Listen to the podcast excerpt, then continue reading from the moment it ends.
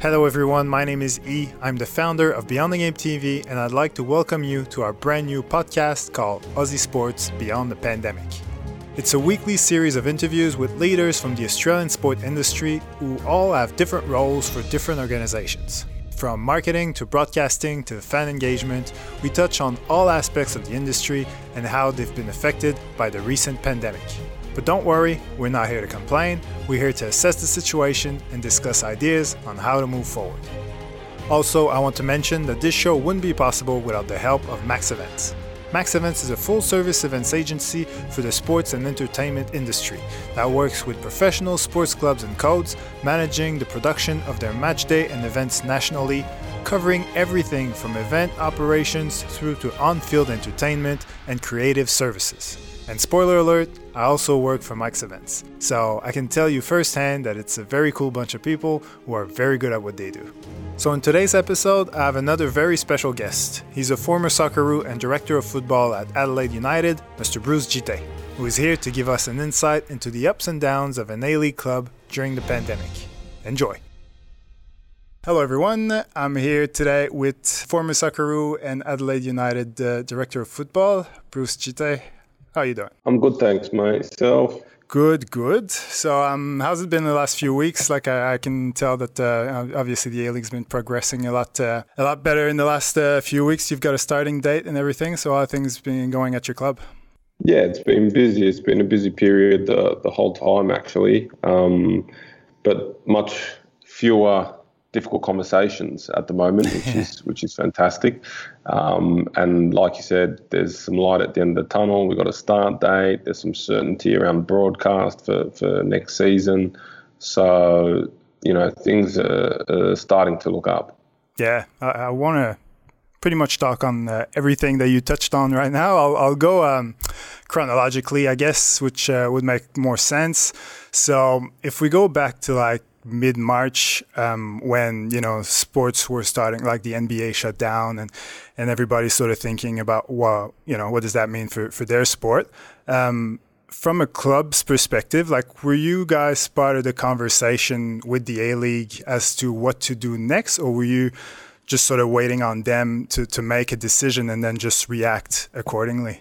Yeah, look, uh, we were waiting for some directive from Football Federation of Australia. Um, I know the CEOs had had calls quite frequently. Um, later on, coaches started to have coaches calls with the Football Federation relatively frequently. Um, so yeah, we look at that time. No one knew it was going to happen. Um, no one knew if you know coronavirus was going to escalate to the levels it had done in Europe. Would we get a handle on it quickly? You know, sport and coming back. It was more about like surviving. You know? Yeah. If if if we can't play a game till January 2021, what does that look like? Um, so as a club, you know, we had to to, to make our own uh, decisions. Every club make, makes different decisions. Everyone's in different uh, boat. Um, and yeah, we just we just waited to first and foremost to, to get the health issue under control and then start to look at um, what it looks like. Do we finish the season? Don't we finish the season? What are the pros and cons? What's happening with the broadcaster? You know, there were a lot of questions, and, and actually, there was a lot that was definitely out of the club's control, but even some that was out of the Football Federation's control. Yeah. So, you know, early on, I, I kept in touch with the players. I was talking to them as frequently as I could. Um, but the inability to give him any clarity, any answers, any certainty, um, meant that I, I, decided that it's probably better if I didn't call him too often to tell him that there's no update. You know, yeah. tell him that I don't have any more any answers. So, um, so yeah, that was sort of the process in that uh, mid mid March sort of period when everything started shutting down. Yeah, and I assume, well, as a former player yourself and also a director of football, like the player the players were probably your, your, your biggest concern. And so how, well, you sort of touched on it, but like how, how did you sort of manage it at the beginning and how did it sort of evolve to, to what it is, what it is now basically? Yeah, so the players, coaches, and, and medical staff, high performance staff, um, certainly my main concerns. Um, so recently being a player, I felt terrible for them. There was a lot of anxiety. You know, there was a yeah. lot of what does this look like? I don't have any other skills. You know, it's not like I can just jump on a plane and go play football in another country. You know, the whole mm. world's melting down. Um, acutely aware of, of those sort of thoughts and, and things going through the players' heads. But you know, I got a very good relationship with with all my staff here, all the players. Um, you know, I was very disappointed that I couldn't bring them more comfort in, in such a difficult time. Um, but you know, they, they, they were all okay. We're lucky we got a, a high percentage of our players. You know, I'd say up to 80, 90% that are from Adelaide, have family in Adelaide. Um, so they had a lot of support um, networks close close around them. Um, that helped us a lot. But look, there there was some that you know had to make their their own decisions in the sense that you know our coach went back to, to Holland um, and and subsequently resigned. Um, we had a, a, a, a, foreign player go go back to Holland. Um, subsequently, mutually terminate his contract. You know, there was just too much uncertainty. You know, everyone's got a different sort of threshold for this stuff. Yeah. Um, being a foreigner is is, is difficult already, um, compounded by COVID. You know, they went back to their safe space, and and that was back in in in Holland. So. I don't say everyone was cool, calm, and collected and stayed on board. Um, you know, there were, there were some casualties along the way, but all in all, the overwhelming majority um, are all here and willing and able to finish the season off. And and fitness wise, was there sort of a, a, plan sort of put in place for, for the players to do certain things by themselves? And then how did it how did it sort of progress from from there to like training in, in, in groups and, and as a club? Yeah, so we gave them individual training programs. Um, it was completely optional. It was completely up to them. Okay. Um, my constant message to all of them was, it's within your best interest to, to do the program. Um, of course, you don't have to do it, but you know we will come back at some stage. And when we do come back, you know, uh, if, you, if you want to avoid injury and, and all the other consequences that come with doing nothing – then you're best to, to do the training program. Um, whether come back in two weeks, two months, two years. You know, you got to keep your, your, your body in shape. So they were pretty good. Um, training isolated and alone was was difficult, obviously after a while. Um, but as restrictions started to ease again, you know, they, they started training um, together in little groups, all of their own accord. Um, and and now we're back at, at training. You know, the, the first week was, um, you know, 20 people on the pitch. Um, I think on Monday we go to the in South Australia we get go to one person per two square meter rule, not one person per four square meter rule. So it's loosening up here because because South Australia's done such a fantastic job getting a handle on on this coronavirus. So the the the return to training and and the individual training that they've they've done over this period has actually been um, okay. They've all presented quite fit, quite well, um, and the schedule's not too bad. You know, we were thinking, you know, it could be three games a week. You know, very condensed, but it's mm. actually not too bad. We've got five games over a four-week period. It's okay. not much different to a normal season. Yeah. So, um, while there might be a risk of injury, especially if they, they didn't do their individual programs, um, coming back and, and playing after only four weeks of training, I think our boys should be okay. And on the um, staff sort of side of, of the club, obviously, you know, like any other business, there was some financial impacts, especially sports businesses. So for for the for Adelaide United, like uh, what did that look like? Did did anyone get stood down? Like what was the, the yeah big, yeah we had, we had we had stand downs across the board, and then you know especially players, staff, uh, coaches, high performance staff, um, and then we also had enforced annual leave. You know, people had to take the annual leave. Um, and then JobKeeper came, and then you know we got really good relationships with our staff here, admin and um, on the field. Um, and it was about, especially in admin, you know, you decide it yourself. Do you want to take one day annual leave, and then and and one day unpaid leave, and then you know, you, you got the equivalent of two days JobKeeper or how they wanted to configure that um, was up to them. But we got no excess here, so there's not like we had some luxury items that, that we thought, you know, we've got to make that position redundant, or we had to um, cut this or trim that. Um, everyone's here is just bare essentials. Um, and, you know, so we run a lean ship. And while that's challenging at times in terms of coronavirus, you know, it, it kept us in pretty good prepared. stead, you know, quite resilient. You know? Yeah, yeah. prepared. You've been there before. you could call it prepared. That's the way to put um, the the season starts mid July. Is that right? Yes. So, and it's in a hub in in New well in New South Wales, basically. Well, there's there's the the idea was to have a hub. That was the base case. Um, but as things have gotten better so rapidly, um, we're now looking at the possibility. Out, you know, Perth will definitely stay in the hub. Will definitely stay in a hub. Victoria's got this outbreak now, so I don't know what's yeah. going to happen there. So it's still a fluid situation, but you know, in South Australia, there's been no active cases for over four weeks. You know, so not only are we getting no new cases, like no one's has it. So um, I'd argue we don't necessarily need to go in a hub.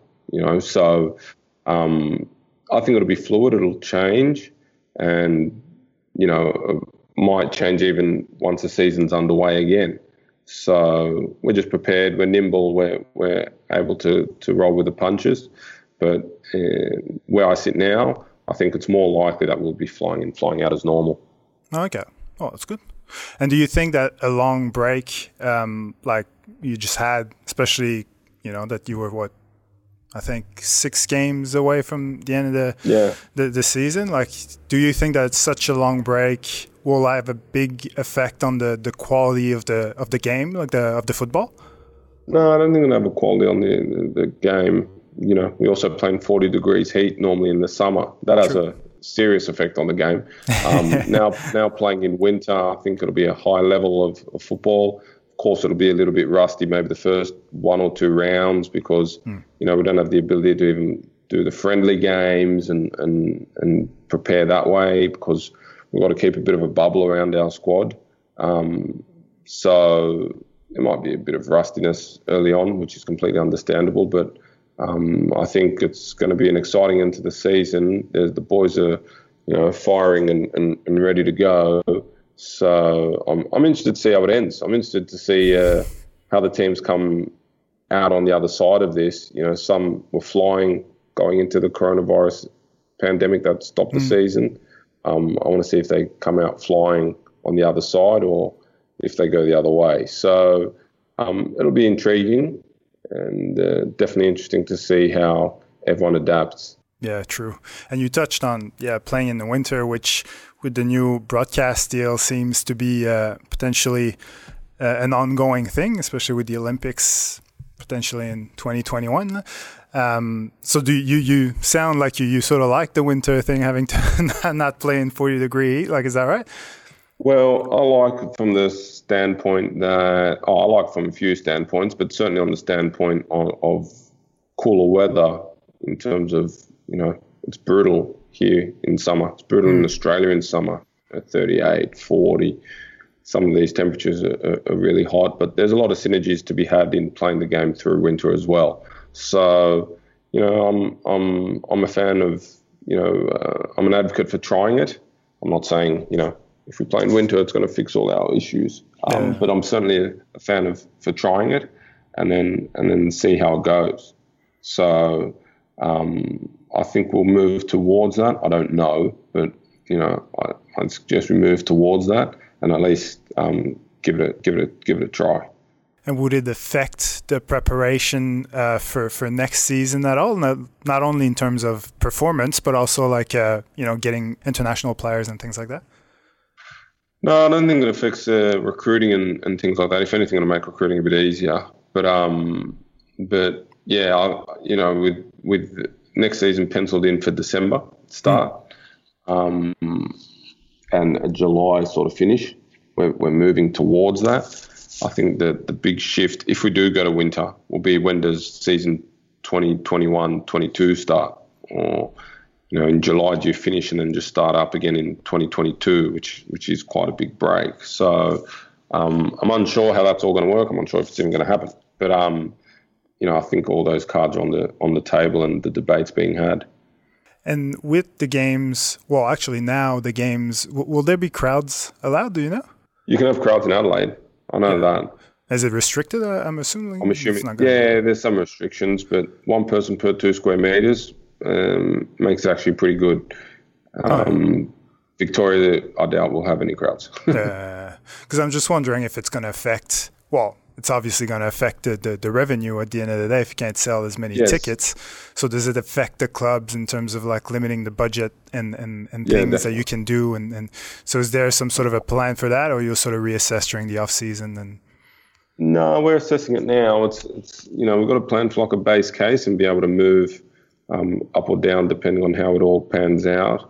But you know I, I envisage uh, South Australia to continue doing uh, well with coronavirus got it well under control now. Um, if we if we keep adhering to, to what the premier, the you know the chief medical officer, um, head of SA Health, and and you know these people are telling us, then there's no reason why we can't keep it under control. And with doing that, that allows us to sell memberships again. That allows us to get some fans back in. Of course, there's going to be restrictions. You know, maybe we might have 8,000 allowed only. Um, you know, but that's still better than zero, which is what the case was a couple of months ago. And I'd like to think in a couple of months, you know, it's even more than than what we're anticipating today. So I'm positive on that, but there's no doubt revenues have been hit. They're not going to just snap back and recover straight away. The broadcast rights gone backwards as well. So um, the dividend to the clubs is going to be less. Um, so we're definitely going to have to tighten our belts, and things are going to go backwards in terms of finances and and and what you can spend your money on and, and where you allocate your resources.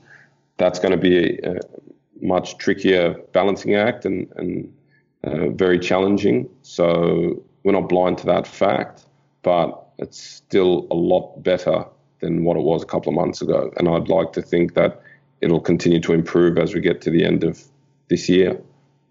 And with the fans, um, have you guys done anything sort of out of the ordinary to, to try to keep that that contact with them during the break, whether it's on social media or, or any other way, really?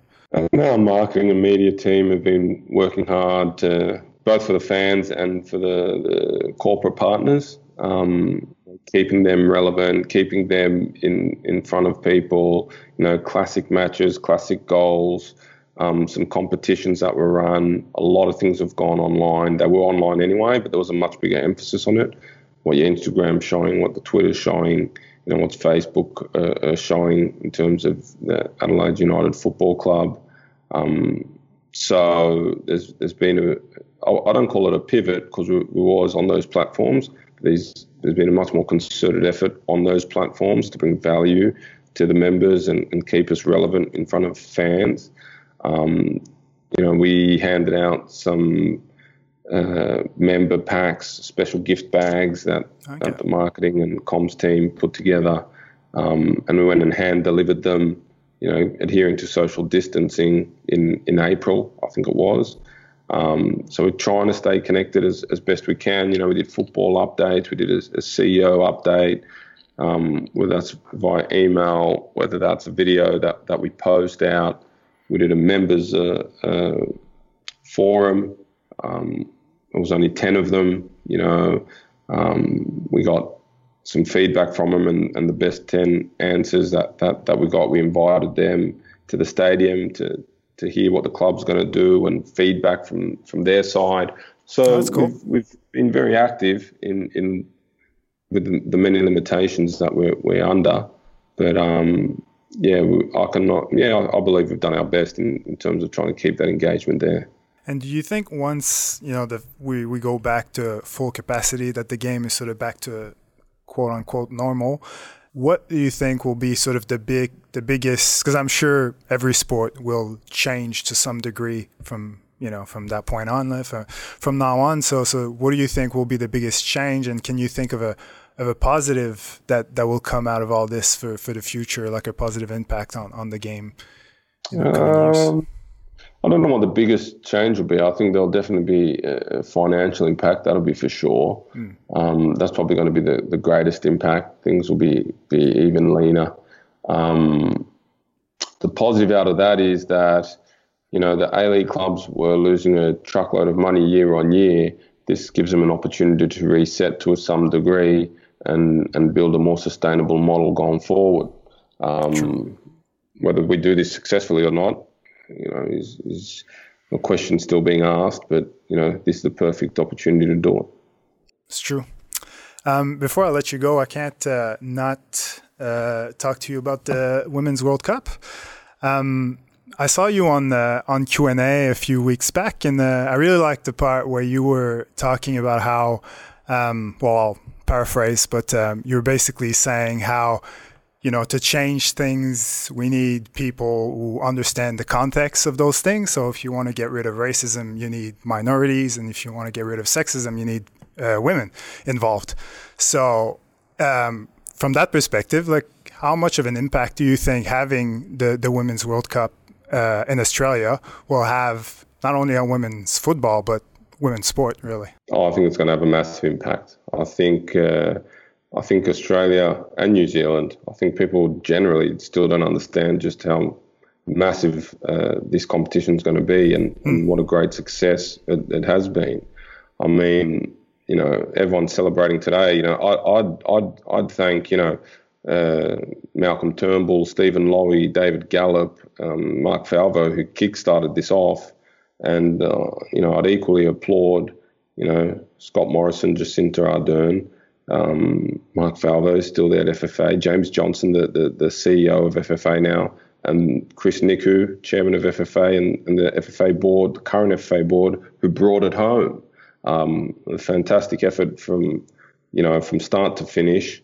And I remember when Sydney got the Olympics, you know, and I, I, I, grew up in Sydney, so I was at the Olympics. I went to soccer games. I went to, you know, track and field, and I was just a little kid then, and it was massive. You know, it was massive. Hmm. Like this is the equivalent of having about six Olympics simultaneously running at the same time. Yeah, true. And like the Olympics, you're bringing the world to Australia and New Zealand. You know, it's not. Um, it's not one of those niche sports where you know 20 or 30 countries play it and you know it's it's it's a global game yes but you know it's very limited uh, this is football. Uh, I think there's there's more nations in in FIFA than there is in the UN. You know, so um, you really bring the world to Australia, and I think it's only in the real lead up in terms of you know on on the dawn of the of the of the competition and when the competition hits that people are going to realize oh my god this is unbelievable what is going on this is this is huge um, I think uh, it's you know, I understand the potential of it. I think for women, girls, um, um, men, and, and boys, uh, it's it's going to inspire a whole new generation of athletes, you know, um, of leaders. Uh, it's not, you know, sport transcends. It's not just, you know, you love Sam Kerr doing backflips after she scores a goal on, on the field, but the, the the social impacts, the economic impacts, are going to be incalculable at this point. Um, and knowing Australia's history in putting on these global events, um, doing it so well, I've got no doubt that we're going to put on a fantastic show.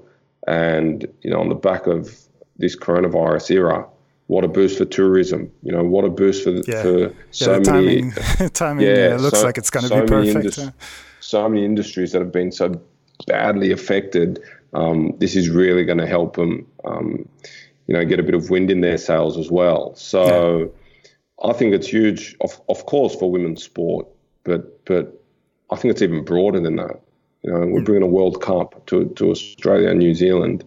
Um, in in our respect, obviously Australia, it's just going to be it's going to be unbelievable. So um, really excited about that. I think it's the best news football's had since I can remember. You know, um, so really proud of what all those who have been involved have, have done to bring the bid here. You know, I was involved here when the FIFA bid team came to inspect all the facilities in Adelaide and, and speaking to them here, they were really blown away by, by what they had seen and, and what they were seeing here and keenly anticipating going to, to New Zealand as well to see what they got to offer there. So um, we got it done in the end and extremely, extremely happy and, and, you know, really positive on what the future looks like for the next generations and, and for the current ones, you know, um, having this to look forward to. Cool. Well, thank you. Uh, thank you so much for, for, for your time. And um, I guess all I can say is good luck with the, the rest of the season. Thank you. Thanks for having me on. So that's it for this episode of Aussie Sports Beyond the Pandemic. I hope you guys enjoyed my conversation with Bruce Djite. If you did, make sure you tune in next week because this time my guest will be the Australian Grand Prix General Manager of Marketing, Arthur Gilliam. Otherwise, thanks again to Bruce. Thanks also to Max Events for helping me putting this show together. My name is E, and I hope I earned the privilege of your time.